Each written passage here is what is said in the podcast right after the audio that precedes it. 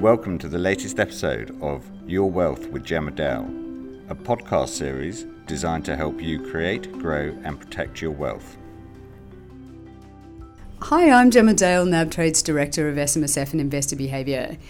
As anyone with even the slightest interest in the economy would know, Donald Trump announced and the US has subsequently imposed a series of tariffs on Chinese goods entering the United States. To say that's made markets jittery would be quite the understatement. But how much exactly does all of this actually have to do with Australia? We can see markets moving around quite wildly. We can see investors really getting anxious, or they see other people getting anxious and wondering whether they should be too. But to understand how much has really got to do with Australia and also the portfolio you probably hold is quite tricky. So you need to understand the drivers of the Australian economy as well as what's actually happening with the trade wars and what's being proposed. We are very fortunate today to have Ivan Colhoun with us, the Global Head of Research for Markets for NAB. Ivan, thanks so much for joining me. Thanks, Gemma. So, can you start first of all by describing for listeners what the trade wars are about? So, what what's been proposed, what's been threatened, what actual actions have happened? Because there's been a lot of a lot of threats and a lot of uh, a lot of wild accusations being thrown around, but what's actually happened is a tiny bit different, right? Yeah. So I guess I mean I'd, I'd answer that in two ways. One, what's what are they about? So there's I, I think there's three aspects to that. One is President Trump has believed um, for quite some time that certain countries do not trade fairly. Mm-hmm. I think that's somewhat ironic because the US has never particularly traded very fairly with Australia. Ask Australian farmers. Mm. Um, but however, that's his uh, his view. Mm-hmm. Um, he's suggested that uh, countries manipulate their currencies or have undervalued currencies. Uh, there will be government sub- subsidies. There may be non-tariff barriers. So there's a range of um, factors there where there's not fair trade. Then the second very important and perhaps bigger issue has been this intellectual property issue, where there is this forced transfer of uh, tech, particularly technological goods, the ideas, the technology to Chinese companies. Um, well, that's the allegation. Uh, and then I think that the third factor, which probably will last even longer than the trade dispute, uh, whenever that gets solved, if it does get solved, is the whole um, superpower issue or global, you know, largest gorilla in the in the zoo competition as China emerges as a superpower and the US is or has been the world superpower. So that's that's a longer term issue as well. Not saying that's directly showing up in the trade wars, but there there is that issue underlying. Uh, uh, what's going on as well. What's actually happened so far? There was uh, a list of threats, uh, probably about um, made.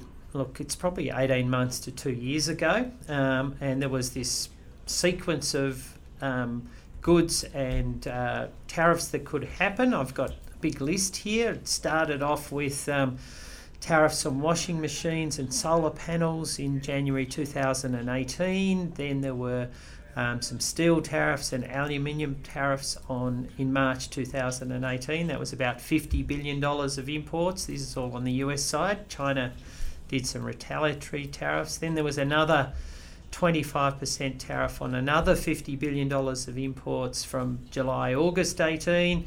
Then there was another 10 to 25% tariffs on another $200 billion of Chinese imports. And then just recently, about uh, um, two weeks ago, from which will happen from the 1st of September, there's 10% tariffs on another 300 billion. So it's been this gradually increasing breadth of tariffs on um, increasingly all the goods that are coming from uh, China to the US. And then China on the other side has um, really targeted some retaliatory tariffs on, um, I guess, localized areas that are particularly important to the US. So, particularly on, on farm goods, agricultural products, etc. Um, now, of course, the US doesn't export as much to China as China does to the US, so it's a bit bit lopsided. But it has been a tit for tat war, and that's what's happened so far. There is also um, the threat from the president uh, that he will put tariffs on other trading partners um, that export cars to the US, and that. Um, is actually a very big deal. And, uh, you know, we get all these big numbers of 200 billion and 300 billion and 50 billion, but the car, if tariffs go on cars, um, that's very, very broad across the whole economy. So that's probably uh, on our numbers almost as big as all the tariffs on China. So that's one to, to look out for. Um, I think, as you've said, there's tweets going on every every night, and the markets are up and down depending on whether the tweet's perceived as good or bad news. Uh, but uh, I would expect if there's uh, tariffs on Europe and or broader, more broadly on autos, that would bring quite a big reaction. So, question without notice, and I apologise back to high school economics, or maybe economics 101 the first semester you do at uni.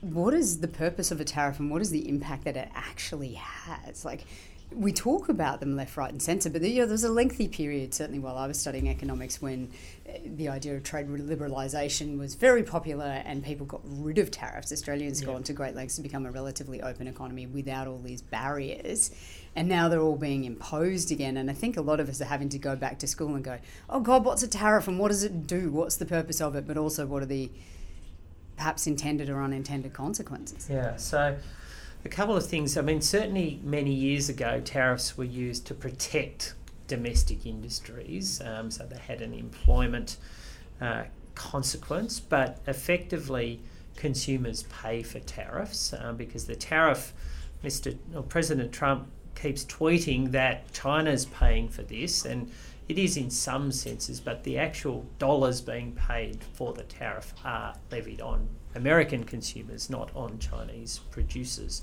Uh, but it does have an impact on the Chinese economy, and some firms are relocating their supply chains away from uh, from China.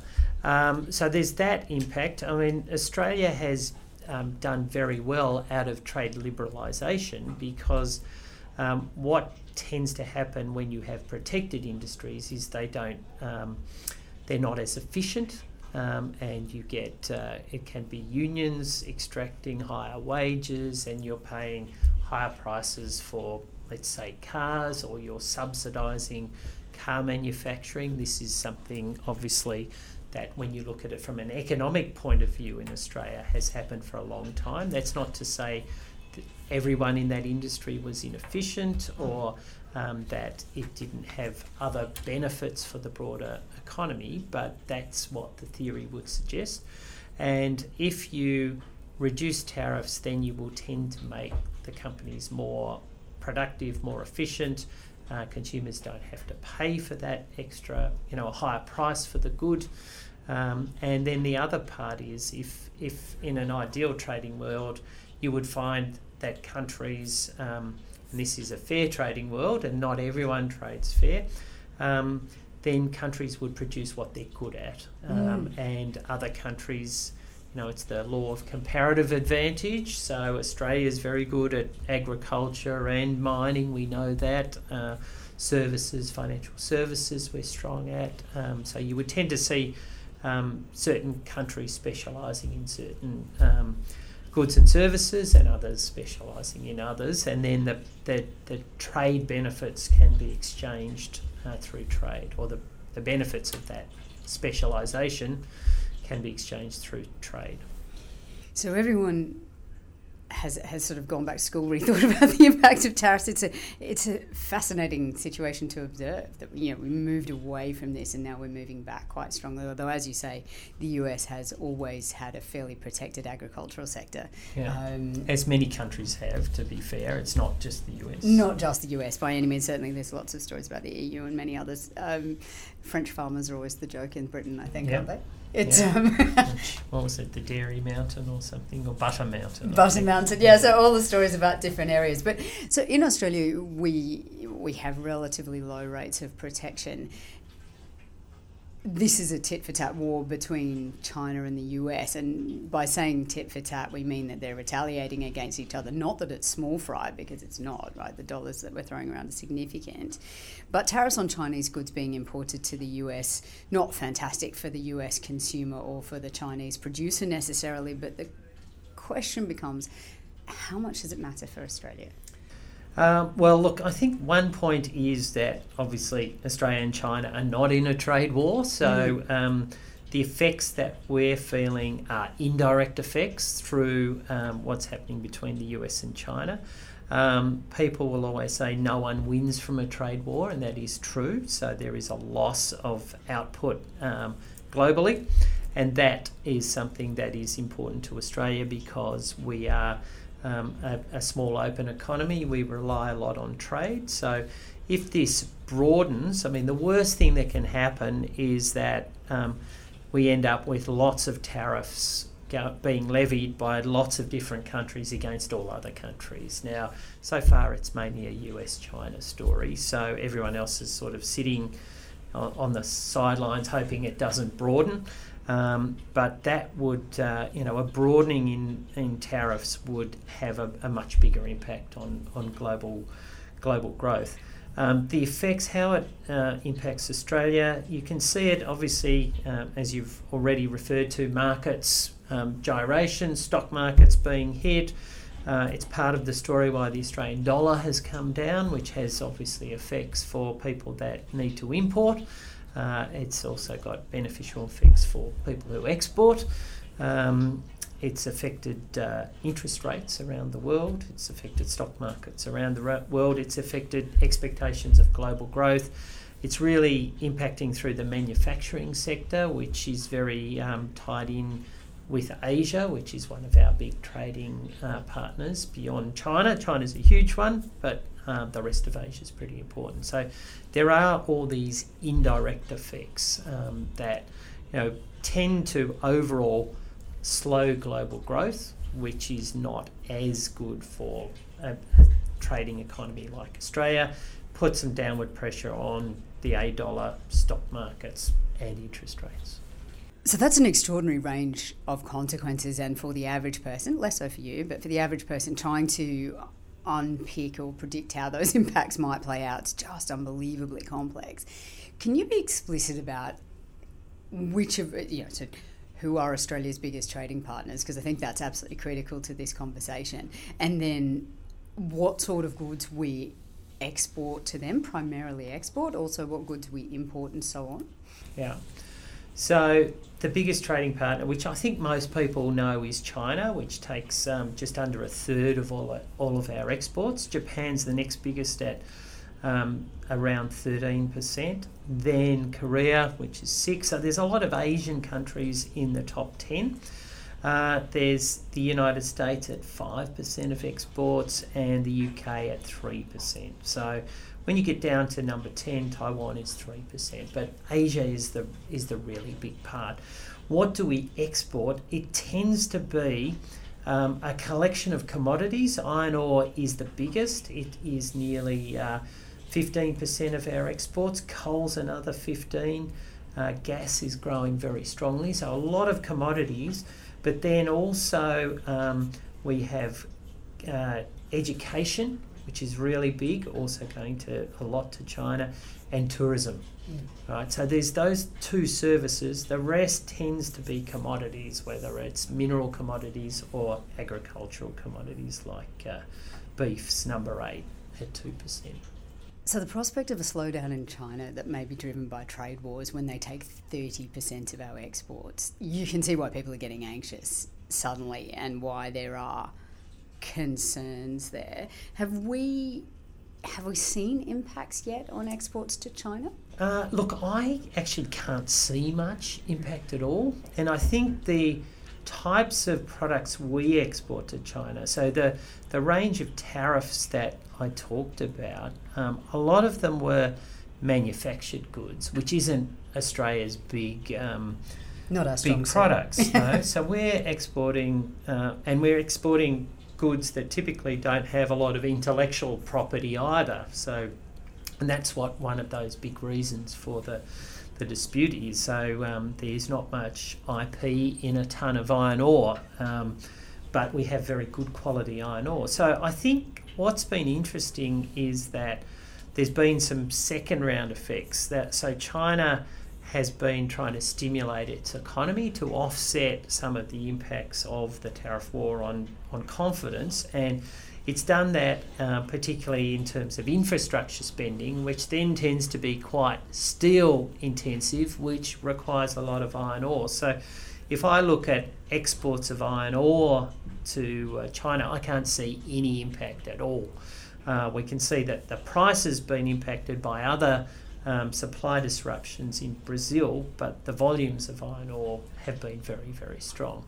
Um, I think there's probably um, been an impact through the tourism sector. So, tourism doesn't seem to be growing as quickly as it was. So, the arrival of Chinese tourists, which would make sense, they're probably.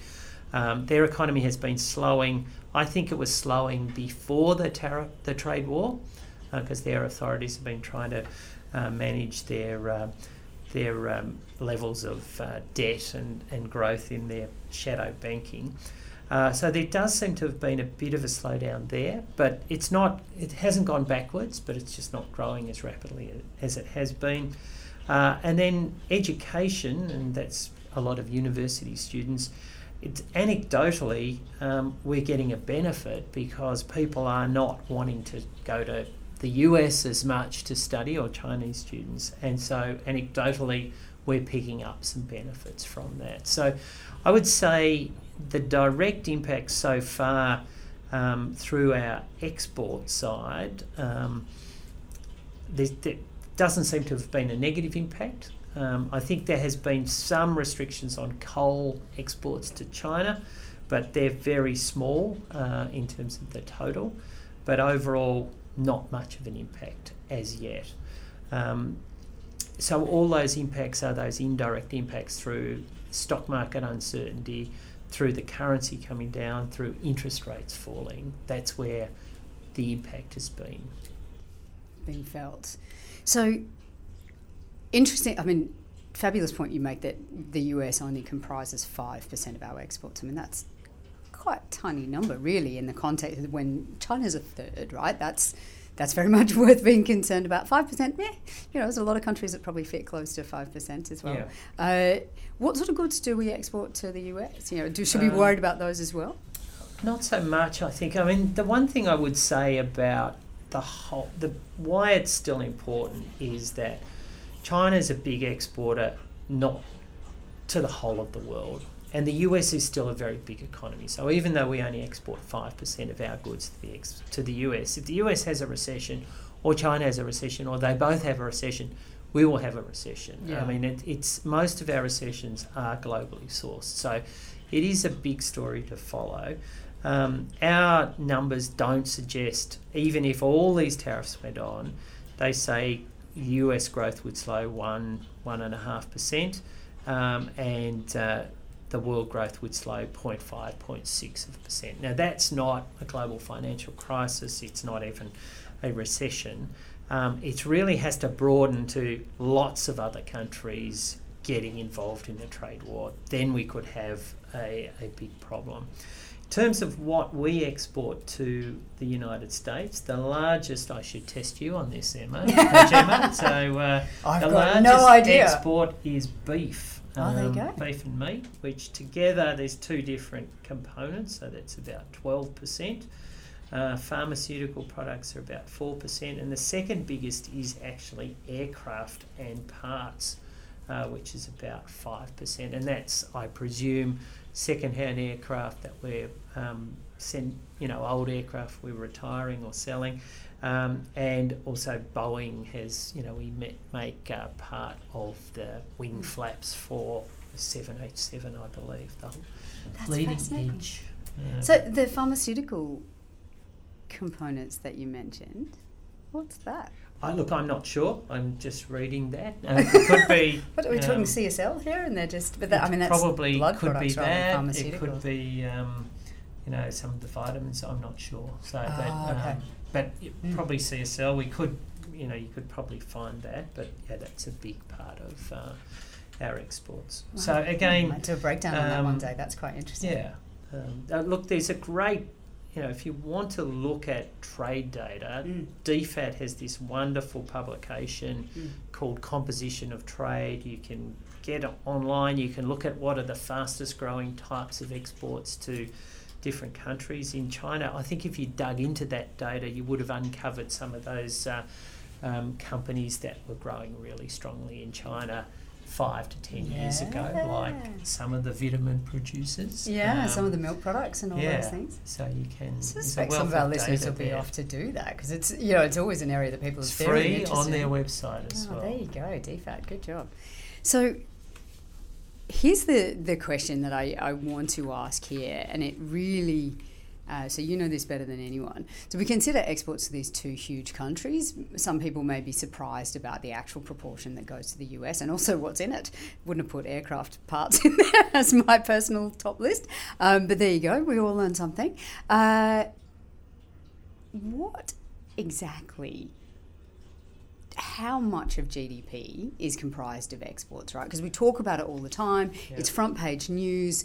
Uh, the coal price, the iron ore price, these are the things we talk about in markets every day. They're obviously enormous dollars. But in terms of GDP and impact to the Australian economy, and probably more broadly to the Australian individual in that economy, what are we talking? It's around twenty percent of GDP Right. is exports, so it's it's a big number. Mm. Um, but if you look at exports, um, typically, even in recessions, exports don't shrink very much. Mhm. It's really been the price of the exports that have changed. Uh-huh. Um, so you will find that steel demand may slow, but typically doesn't doesn't collapse um, or go big negative. Um, and I think what we're talking about here, it's putting on tariffs is a bit different from a recession as well. It Mm. changes the price of the good. Mm. So that's different. If if you have a recession, then people buy less cars, Mm. right?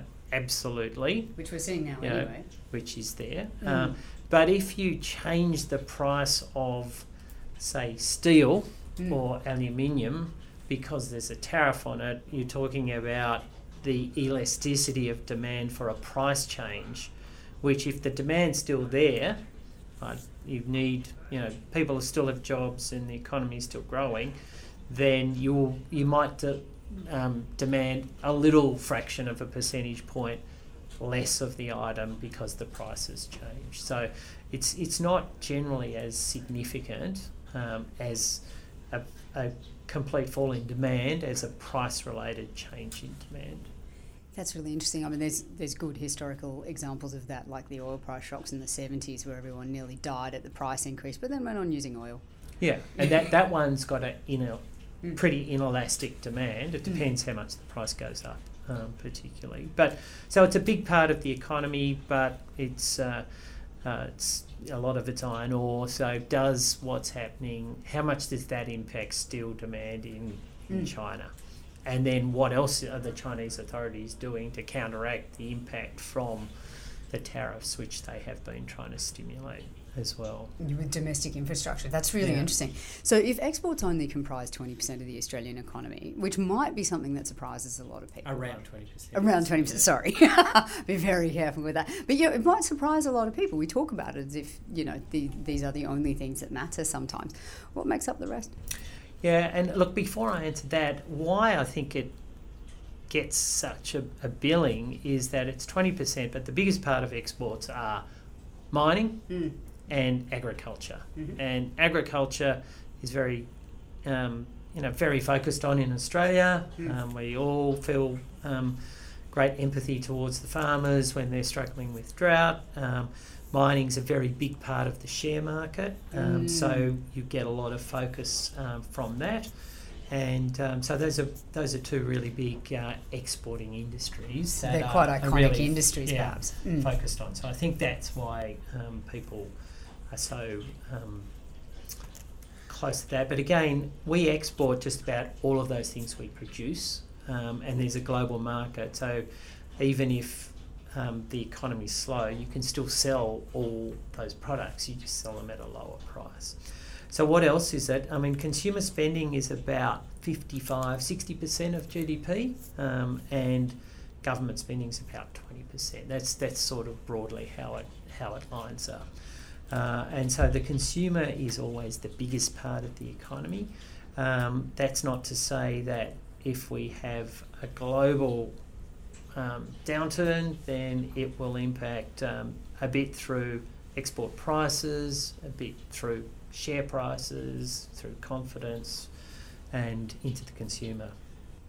Yeah, so this issue around the consumer is quite interesting because obviously uh, the Reserve Bank's very concerned about the consumer and have been sort of trying to find nice ways of saying that for a while. Yeah. Uh, you know, it's it's uh, not something that's mentioned much by government, but it is.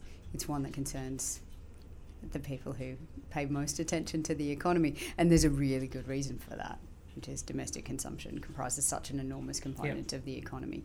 Uh, so the fact that markets, even the Australian markets, leaping around wildly on exports, uh, may be more related to the composition of the market than the composition of the economy.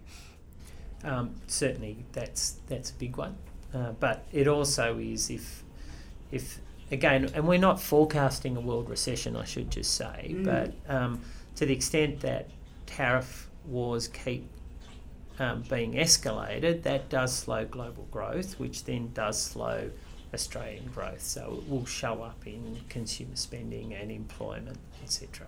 Yeah.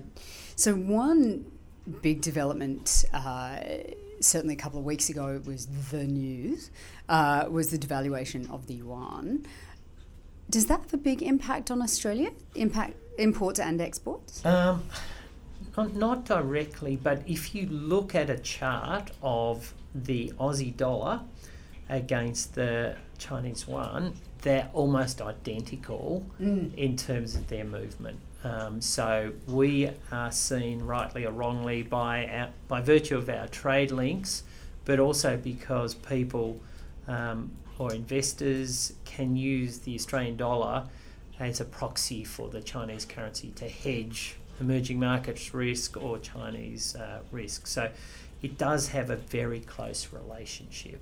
Um, so, uh, and then it obviously will have second round impacts on imports and exports. It makes imports more expensive uh, and it makes exports um, cheaper relatively in, uh, in the global situation. Mm, but less so for the Australian consumer if the currencies are pretty much moving in step, right? Yeah, certainly from uh, imports from China, mm. but from imports from third part, third yeah. places like US dollars. Uh, and then the the other complication there is a lot of exports are actually priced in US dollars, so it can still have that impact. Yeah, that's very fair.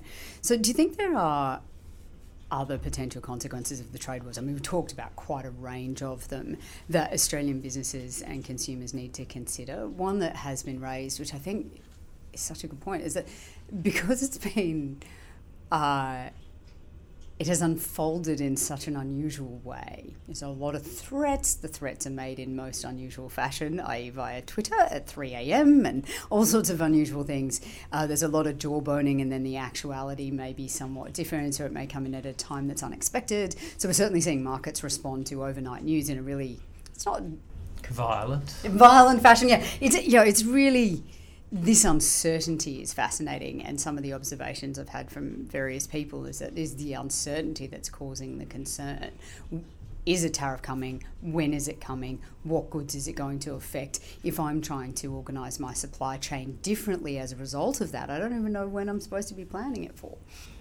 Yeah, so I think um, you've mentioned probably two of the major ones there. So the confidence effect, and then what does it do to investment?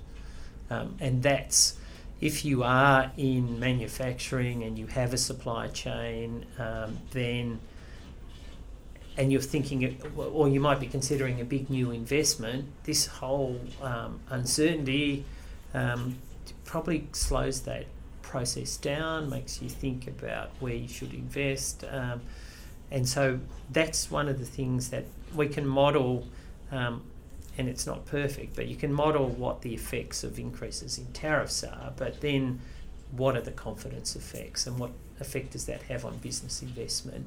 Um, so those flow-on effects are, are harder to uh, to measure. It's also quite difficult when you've got a plan and then they say, oh, well, you know, we're actually going to meet on the 20th of July and they don't meet on the 20th of July and now it's going to be the 20th of August and then no, I'm going to announce something else tonight. yeah. you know, that, that uncertainty is astonishing. It's very challenging. Yeah, I, don't imagine. think. Yeah, I, I look, and it was only a, was it a month or a few months ago that he was putting tariffs on Mexico, and then he wasn't, and so those sort of things, markets are going. It, it's unpredictable, and uh, I think that was interesting because remember when uh, President Trump was elected, everyone thought there would be increased volatility. And the first year he was in office, there wasn't any mm, increased volatility. Record volatility, yeah. Um, but we're certainly getting a bit more volatility this year. Yeah, yeah it's all happening now. Everyone's uh, finding it very challenging. So my next question for you, you've sort of semi-answered, but obviously unbelievably difficult to predict. Markets are responding to every tweet, as you say. The volatility is is returning to the market. It, it actually, ironically, is a rational response. So if you go, if you are pricing equities based on future cash flows and you don't know what the future cash flows are going to be and with one tweet the future potential cash flows of that business have changed because their supply chain will, supply chain will have to change or their pricing will or whatever it's rational to change how much you're willing to pay for something but goodness it's making things look look interesting it's making yeah. people look crazy even though theoretically it might be a rational response how do you see this playing out um, look, as you said, it's it's pretty hard to predict because you would have to know uh, President Trump's view of how it played mm. out, and that hasn't been uh, hasn't been easy to predict. It's just been consistently getting worse, mm. escalating uh, at the moment. I think that's where markets are assuming at the moment. They're just saying it's going to escalate. We can't predict when there's going to be a deal. We can't actually predict uh, whether it will spread to other trading partners like Japan and Europe. Um, it could be one day the stock market really drops and then pre- the president decides that's enough mm. or a, a, satisfactory deal's done. Um, so I, I don't know the answer to that. I think markets are assuming at the moment it's going to continue to get a bit worse. Can it keep worsening, worsening, worsening without um, anything happening um, to resolve it. I, I suspect that can't happen because if if it got to such a situation that there was a, a real downturn and recession, then the pressure to you know reverse some of this would have to be very very large. But it just seems a a uh, protracted. Um, you know, some would argue this is uh, the president's negotiating style. It's very hard to, to see when it will end, but I think in the end they will step back from the breach and some trade deal will uh, be done. But when that is, I don't know, and I don't think anyone really knows. And how bad it gets before we get to that situation, I don't think anyone can really predict either. It's interesting that you say that because, you know, when I was speaking to people perhaps 12 months ago, they were saying the president's not stupid. He doesn't want to obviously ruin his own economy for the sake of looking like a tough guy. You know, it is his negotiating style. He will use it to get what he needs and then get out. Uh, people's perceptions have changed quite dramatically yeah. since then. That, that idea that it's being used as a uh, a game of brinkmanship to bring people to the table seems to have fallen away, and people are like, oh goodness, this could go on for quite a while. Well, yeah, it's lasted quite a long time. Um, is this? I mean, it's it's a, probably a risky legacy. It's his legacy might be he's he has a recession named after him. I don't Something. think he'd really like that. No, no, I don't think he'd like that one at all. No, I don't think anyone would actually. no, well, no. obviously the worst thing for economies for investments is you have a recession. Yeah, things going backwards. Uh, one of the most positive things from this conversation, though, is that the Australian impact may not be as significant as it might feel if you're reading the papers or looking at the overnight news and so on. So, what sectors of the Australian economy are you most confident about? Um, look, well, I'll, I'll, refer to the NAB Business Survey, which mm. came out uh, yesterday for July. Um, and the sector that is reporting the best business conditions is mining at the moment. Not a surprise. Um, yeah. And look, prices have been quite high. The currency's come down. Uh, we're still exporting a lot of our goods to uh, China and other countries, so that's doing well. A few others that aren't directly reflected in the survey, but are doing pretty well in the economy, tend to be some of the government-related sectors. So, uh, government and population driven. So there's infrastructure, defence um, healthcare, education, they're all pretty strong Mm. at this point in time. So they all relate to the things you've been talking about, really domestic consumption, and then that 20% of exports, where uh, or 20% of GDP in exports that are largely driven by commodities. But it's good for people to know, right? When you look at your portfolio, Yeah. are you exposed to those things? Are you exposed to other things you might be more concerned about, and so on? Where do you see most? I should also say technology is one I keep hearing about Mm-hmm. indirectly, Mhm. uh, where you know, when you talk to um, commercial real estate, they've been letting a lot of um, space to technology companies. Oh, so, interesting. Um, so that that seems to be performing quite strongly. Right, that's a really interesting insight, actually, because we do see obviously those small technology companies listed on the ASX have absolutely rocketed over the last couple of years. Um, that's somewhat different to the broader sector, though, where people are making money out of technology related solutions. Yeah. So yeah. Where do you see the most weakness? Uh, well, in our um, survey, the by far the biggest weakness is in retail. Um, so, the print we had yesterday is comparable to the uh, recession of the early 1990s for the NAB Business Survey. Business conditions in retail. Wow. Uh, Have you now- been doing the survey that long? Yeah, Oh, that's it was amazing. quarterly way back then, Yeah. uh, and it's there's a monthly and a quarterly survey now. So yeah, Wow. So you've back- got directly comparable data and it goes back Yeah. that far before that people far. were really So retailers are telling us it's very, very tough. Now, why is that the case? I think one, wages aren't growing very quickly, so it's hard for retail spending to grow faster than wages. Um, the other part of the economy that is weaker is residential real estate related. Um, so both whether it's construction or uh, real estate agents turnover. Now there's been a little bit of brighter news there since two interest rate cuts and uh, the the APRA changing the serviceability a little bit and the fact that we didn't get that change to negative gearing. So Mm. uh, people are talking about green shoots and prices have stabilised. House prices st- seem to have stabilised in Sydney and Melbourne. Um, so that's good news. There is uh, are some income tax cuts coming uh, or coming through right now. So Mm. hopefully that might help out retail a little bit. Um, but those are the sectors that are probably feeling the most challenge at, at this point in time. And then I'd say manufacturing has also is reporting tougher conditions. It's not anywhere near like actually how construction and manufacturing are soft, but not like retail. Retail's um, reporting the most challenging conditions. Yeah, right. Any final thoughts for investors who are finding their current situation somewhat challenging to predict, which is pretty much everybody? Don't don't worry, you're not alone. Um, I think uh, as look, I, I was very fortunate to have a wonderful mentor in Dr. Don Stammer. So some people may read him in the Australian. Uh, he was always uh, preaching um, or advising. Preaching sounds the wrong word. Uh, diversification. So don't have all your eggs in one basket. And he was also a very good. Um, what I'd call counter cyclical investors. So, if there are very good companies and you get these temporary um, periods where everyone's worried about the end of the world or uh, what's happening in, in tariffs, that's a good time to buy. If you can buy good companies a bit cheap, he was always very good at doing that. So, those would be two non specific but general pieces of advice I'd, uh, I'd give.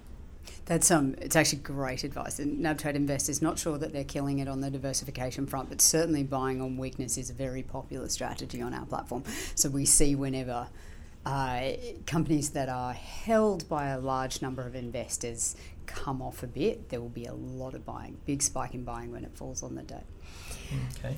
Ivan, you and your team, you produce great insights on the market. That's your job. And, uh, and today you've taken us through some fantastic content there's a 52 page slide pack which is associated with you do some amazing stuff that really helps people understand the complexities of what we're facing into or just basically how things work how can people keep up to date with the uh, the content you're producing um, so some of it's on the nab.com.au uh, website mm-hmm. um, and the other, if you are a NAB customer, and mm. presumably if you're listening to nabtrade, you, you are, then mm. you could email us at uh, uh, nab.com markets.research at nab.com.au mm-hmm. and tell us who you're um, that you're a nabtrade customer or, and give us some details and we can probably arrange to send you some information. That's awesome. Thank you. Because you, you published the business survey, which so many of our business customers get value from. It's, it's so worthwhile uh, and does really help people understand what's going on because it's easy to watch the overnight news. It's much harder to sit there and dig through the, the actual data and say, this is what's happening at a macro level. Yeah, and the other thing, the other way to do it is probably mm. email you, Gemma. Yeah, because you'll yeah. be you're the face of nabtrade, so you mm. can, um, and that might be a better way to do it because then you can manage, make sure that we're not sending we're sending the right things to your your to the right people. To the right people yeah, perfect. So if you are interested, and we love hearing from you guys. So if you are ever interested in this kind of content, let us know your wealth at nab.com.au, and um, so that's just the email address, and just it's probably even on this link actually. Um, email us, ask us what you're looking for, and we'll um, we'll see if we can can hook you up with the cool content. Yeah. If you're not happy with your bank, come across to NAB. We can help you. Ivan Colhoun from NAB Markets. Thank you so much. Brilliant as always. Thanks, Gemma. Thank you so much for listening. Also, as always, we do hope this episode has been helpful for you on your journey to creating wealth. If you have any feedback or suggestions for future topics, or you'd like to actually uh, get on board with some of the deeper content, if you like to read and understand charts and so on, just email us at yourwealth. I'm Gemma Dale. Thanks for joining me. Thank you for listening to Your Wealth with Gemma Dale. To stay up to date, please subscribe to this podcast series or email us at yourwealth at nab.com.au. Please note that any advice provided in this podcast has been prepared without taking into account your objectives, financial circumstances, or needs. Before acting, you should consider the appropriateness of the information. To find out more, please visit nab.com.au.